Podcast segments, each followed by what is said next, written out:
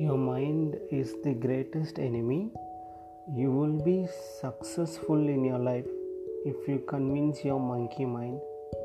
You will be in a place where you want to be in the world of expectation.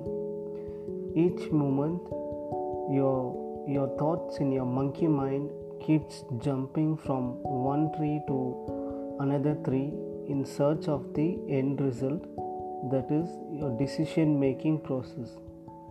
And that's why you study engineering and then MBA you're not sure what you want in your life. With too much of information in the world as well as plenty of choices to choose from makes your life miserable. The world is drowning with information and starving for knowledge. Choices are like apples. It's not possible to eat all apples at a time. It can be fixed by eating one apple at a time. Most of the problems in your life are psychological. What makes one to suicide, kill, rob, kidnap, and rape one another. Answer questions to yourself. I am 100% sure it is psychological. On the other hand, why do you think accidents occur apart from drunk driving?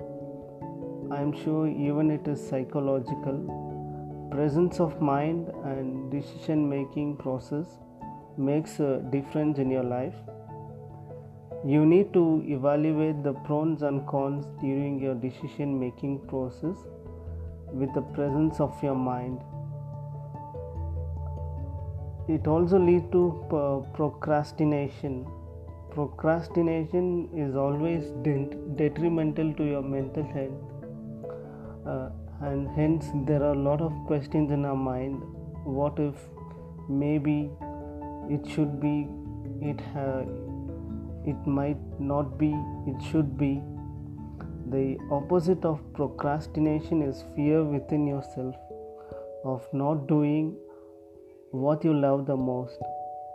You are also you are always worried about what others will think of you if your decision making is incorrect.